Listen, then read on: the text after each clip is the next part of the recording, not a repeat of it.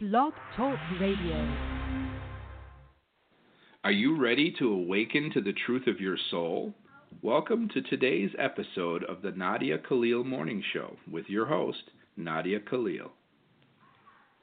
Good morning, everybody, and welcome to today's show. It is Monday morning, September 9th, 2019. It's like 9 9 19 today, so one of those days. But boy, does it feel good to come back. I feel like I've been gone forever. And um, I did come back last week, and I have been upside down. I've been up all night and, uh, and and during the day too, but sleeping when it's still light out at night. And finally, two days ago, I made myself, and it killed me, to stay awake at least until nine o'clock in the evening. Um, but today I still woke up at three, so it's like I don't know, but I kind of really love this time in the middle of the night. Um, the the trip. I wanted to talk about the trip today because there is something in every vacation that any of us take, leaving home for a period of time and being taken out of your routine and then going somewhere and I really felt like I was going to rest, but it just didn't stop. It just kept going. I was with a tour group and we were on a ship going around the coast of Italy and stopping at certain ports. So I stopped in Venice, I stopped in Rome, I stopped in a bunch of small towns that I don't even remember the names of some of them, but they were hard to get to. But with tour guides, they teach you the history. But there were things that happened in Italy that I didn't expect, and I really wanted to talk about this one thing that happened. And I can't even remember the small town it's in, and I have to look it up, and I honestly haven't even had the time. But I remember the church, and I remember the name of the church. But by the time we got to this one place, I had probably been to 20 churches. You know, you you go and you go and you go and they take you everywhere and they tell you the history and you're talking about 1100, 1200, 1300, 1400. You're talking about all of the, you know, fights for territory and conquering and it goes on and on and on. History, history, history. And I realized that if someone took me on a tour the town I live in, in California, I probably would realize I didn't know that much about my own history. Um, so I know that like the people there aren't visiting their churches and, and doing all of that, maybe just their particular church, but not every church.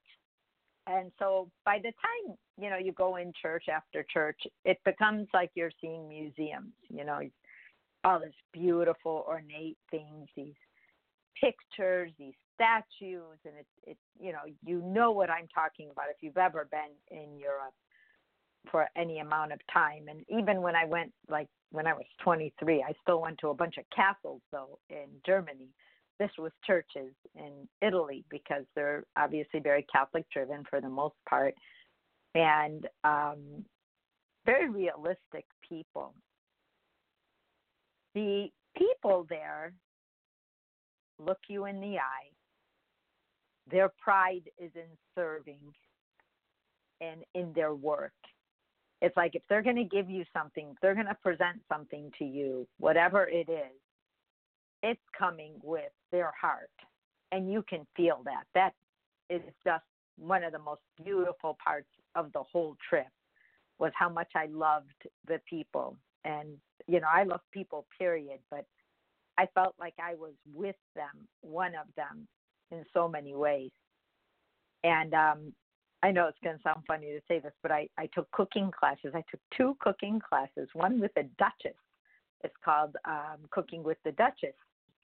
And um that was like a whole day where we went shopping with her, met all the people she normally buys from, went back to her villa, and um, her husband's father wrote a book called Leopard, and they use it as a textbook in Russia, and it's been out for a long time. And his father wrote it, the man himself, the son, is 85 years old, but he signed the book for me. And anyway, she taught us to cook, and we had lunch in their in their villa. And what I realized is that's how they keep young. That's how they keep their home alive. And they rent the bottom downstairs to students for free, provided that they help them when she has these cooking experiences and does all of these things. So there's just so much that's given, so much richness, so many layers of helping each other, working with each other that you just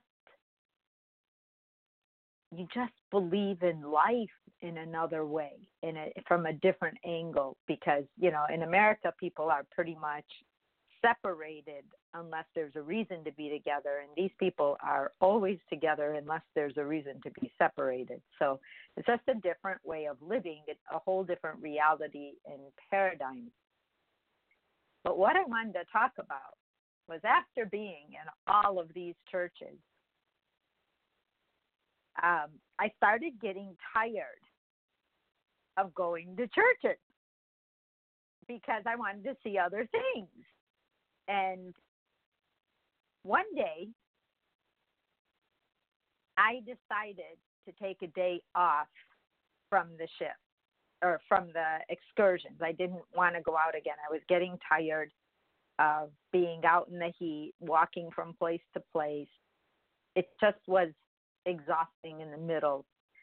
So I decided to stay home after the first cooking or stay on the boat after the first cooking class bugs. And at that point, that was my highlight. It was like if I did nothing after that, I was fine. Gone home. But I needed to just stay on the ship and regroup, sleep, catch because here I was feeling like I needed a vacation from the vacation. And I thought, well, how am I going to do that? Now I need, you know, I need to rest. Like my whole time knowing I was going to Italy was knowing that I was going to get on a plane and I'd have nothing to do except for sleep. And and so I was like, where's that sleep I was looking for? Where's that rest I was looking for? And um, so I took one day on the ship and it kind of covered it. So the next day, we went on an excursion and we were driving up this hill to get to this small town. I want to say it was Urbino, but I'm not sure and Urbino being U R U B I N O or something like that. So um, we go up, and it's like a small college town, but there's like things there from times that you could feel the history, you know, the cobblestone roads. It just doesn't end. All this handmade, handworked, systematic forks, you know, and all of this. And so we go. And then they take us to this church, and I really wasn't paying attention. For some reason, I was talking more than I was paying attention. And we walked in, and I thought, God, this is beautiful. And I took pictures of it.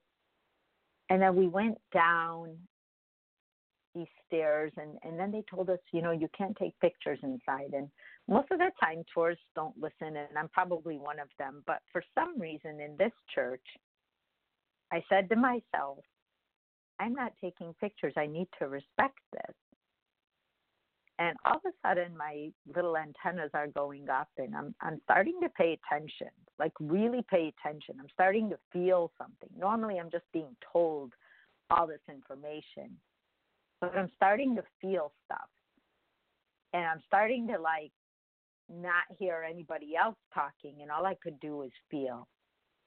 And we're going downstairs and going downstairs. And I mean, I'm talking like stairwell after stairwell. I took pictures of all the stairwells on the way down. And then we get to this part where you can hear a service going on. And it's a Catholic church called St. Michael's. And in this town, there were three sightings of St. Michael's. Now, I'm so church illiterate that I did not realize that they were talking about Michael the Archangel, who I've seen, but I, I didn't know who Saint Michael was, but it was the same same entity. And they're talking about him and how he's been sighted three times in the town, and you know, I've heard so many stories by then they were bouncing off my head, but this one wasn't going anywhere. It was like getting inside of me.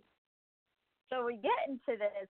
Finally, we get into the bottom where the service is, and I I forgot one to take a picture, and a woman came next to me, one of the people in the tour that I I really don't know, even till now I don't know her name, and I she wasn't one of the people I hung out with, and she whispered in my ear, "No pictures," even though other people were taking pictures, and I thought, oh yeah, no pictures here because I didn't want to forget what I was feeling, but that was just the beginning. So there's a church service going on, a Catholic church service, and there's people there. You know, like I'm like, wow, all these people came in and knew to come, and it's a cave, and you could see the concrete, but just enough to make it a place of worship. So while I'm standing there and I'm thinking, all of a sudden, my opinions were gone. I, I don't know how to explain what that feels like, but I had no opinions on anything. It was almost like when I saw Christ and I just knew stuff, my opinions on anything were just gone. Like they, they faded off. And all I knew was just whatever existed in life as though I'm looking at it, learning it for the first time about truth or about love or feeling feeling these things, feeling truth, feeling love is different than talking about it. And I was feeling it and I, I stood there and tears were filling up in my eyes. And I thought, God, I, I really I really love people. Like I could feel it, and I looked around at everyone there, and I thought, I, I don't know everyone in here, but there's so much love in this spot. What happened here? And I felt this truth that, you know, the possibilities that each one of us has it's not the gift that we have, it's the possibilities that we have that is our gift. Each one of our gifts. We keep looking for a gift, and yet it's the possibilities, that hope, that anticipation of who we are that keeps us going. That's the magical part.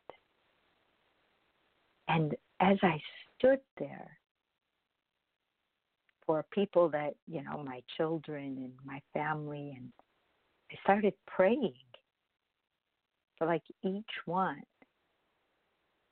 Not what I want from them, because I could die today, but what I knew they needed.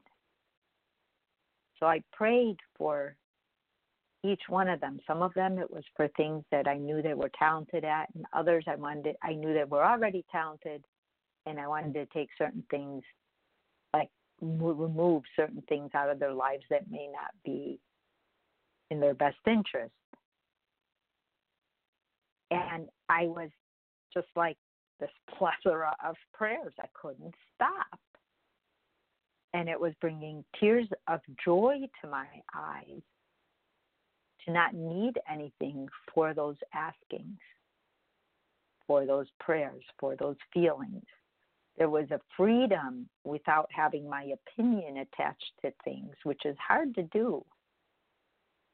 But ever since I walked into that little place, and it's still with me till now, I don't look at people anymore with my opinion attached to it. But what has happened is that replaced that is this energy of a connection, that there's a connection between us. And that when I am around people, it's understood that their life is theirs and mine is mine. And that may sound little and silly, but we don't think like that when we look at each other. Now I know the difference. We think, oh, they're dressed like that. Oh, they think they're this or that. Good, bad, or indifferent. Oh, I don't want to know them. Oh, I do want to know them. Oh, I'm curious. Oh, whatever. All that is gone. It's not even curious anymore. It's a knowing. So as I stood there and all this is going on, I like was standing straight and I I opened my hands on my sides, you know, like just opened them like I wanted to take in everything that was there, but I didn't think of it. I just did it and then I felt it. And I looked around at the people and I saw a mother with her kids and I looked around at people from our group and and people that I didn't know and there was just I don't know if they were talking but all I saw were the people. And my heart instead of it beating faster or quicker, the same thing like when I saw Christ, it was calm and I thought, whatever happened here really did happen here. And all of a sudden, I wanted to rewind and remember everything the guy said on the way. But then I remembered I did something different that day. When the guide was talking, I didn't want to forget. So look at how God like prepares us. So you kind of are ready for your moments, right? But I had recorded.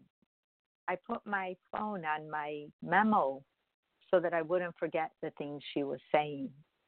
Because she was saying things I didn't kind of believe initially about um, that there were 60 million, 60 million, think how much a million is, 60 million olive trees in that town. And at first, you know, I was talking to someone next to me and they said, no, that had to be 16 million. It can't be 60. So on the way back from the church, St. Michael's Church, I um, asked her again and said, Was that 16 or 60 million? And she said, That was 60, like six zero million olive trees. And olive trees have a history all their own, but you know, they can feed the world. I mean, there's so much in them. And going back to the church, when I walked out, there was a little store next to it, and I just grabbed like 10 or 11 rosaries for everyone I prayed for that I wanted to give them the rosary that I could because, you know, how many people can you reach? But I, I just bought them and I did not know they were called rosaries. I just looked at them as prayer beads and I did not want to leave that place without taking something from there with me. And since that time, the truths that I feel all the time somehow feels like they embedded in my cells like i can never not feel that again. It's become a part of me. I i walked into that church one person and i left another person hearing people's stories feeling and listening to their passion or lack of passion pleasing life from our hearts a self respect that is already who we are, and then we're taught to not utilize it. So we now are trying to find it. What does it look like to be respectful to ourselves? And you know, it starts with being able to look yourself in the eye. Because when you can look yourself in the eye, and I'm really talking about stand in front of a mirror and look yourself in the eye. Not for a second, you just stand there.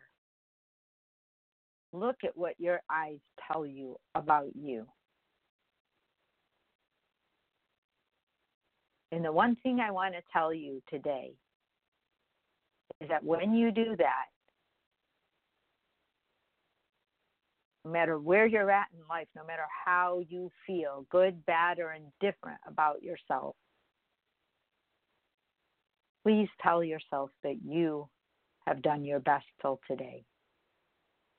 And if you don't like what that best is, or you love what that best is, remind yourself that you are here to grow and to learn. And you did not come here to know everything. That whatever you did, whatever decisions you made, there was a stem, there was a seed that was planted for you to face what you face, think what you think, and then you have your free will to do as you need to do. And that until today, no matter what you've done, because if, if and I get this a lot from people, I've hurt others. I want you to reel yourself in and remind yourself that you could not have hurt anyone had you yourself not been hurt. And ask yourself can I, from this point on, find a way to address my hurt rather than share my hurt? Because that fork in the road, if it's hurt, you can address it or you're going to share it. If you feel great about what you've done in your life and you feel good, and that's your fork in the road, great. There it is, just the word great. I feel great. Great can be I do something with it and share it and help empower myself to even greater growth and empower others, or I could not utilize my gift. What are my choices?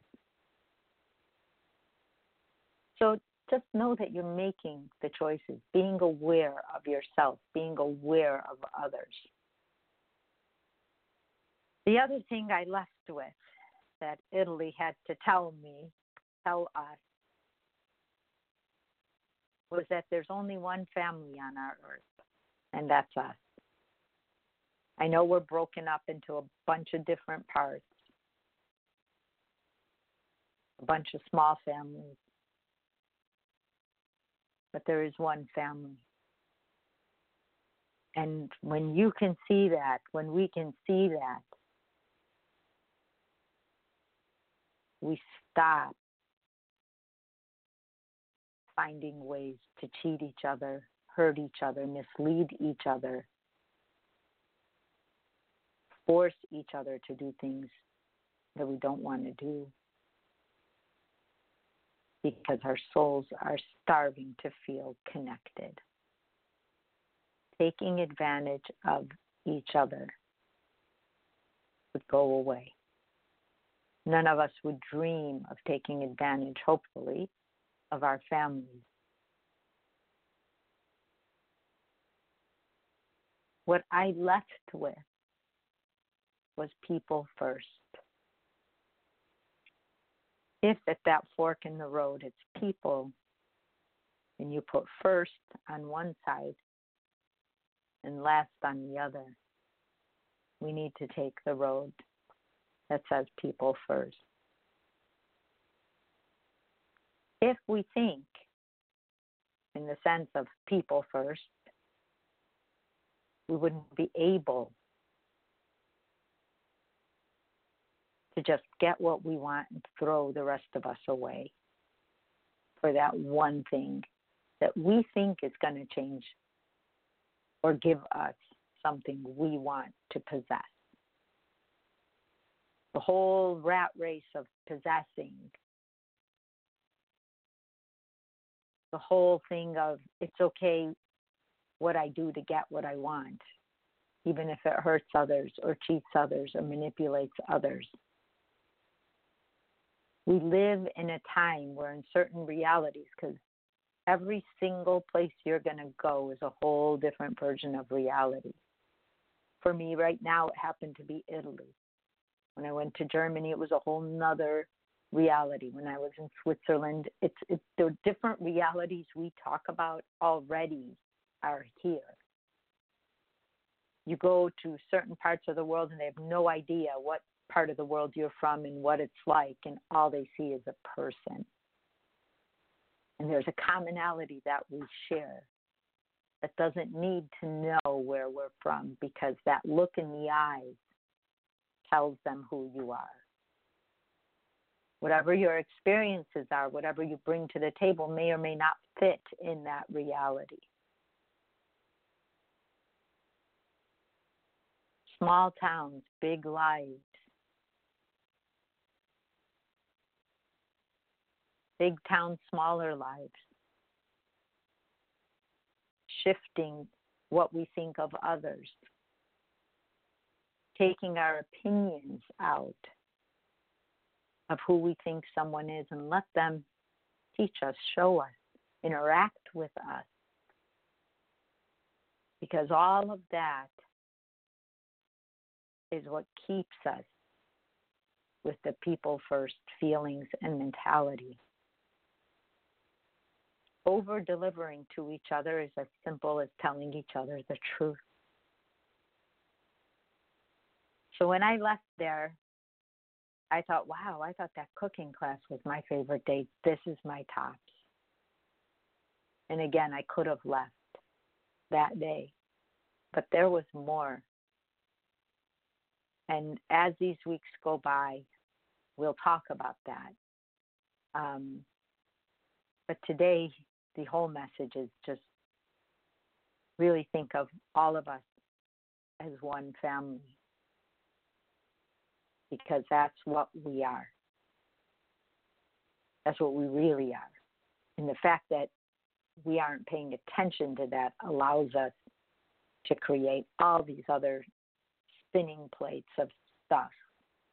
And so now we live in a world where the liar is looked at as the truth, and the person who's telling the truth has to prove they're telling the truth to stop a soul that believes lying is the way to go.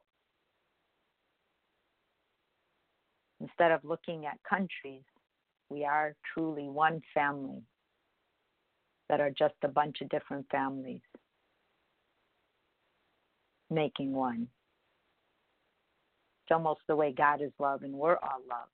But because we can't find it, we can't acknowledge it, we can't touch it, we can't reach it, we feel alone. One thing I left with was not feeling alone meeting people and not even speaking the same language and understanding each other from heart. How big our hearts really, really, really are. It's amazing. We are amazing.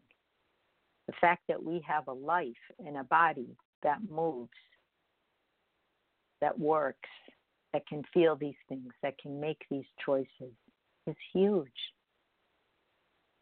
That is our miracle. We downplay who we are, looking for something we aren't. Then we want to call that a miracle.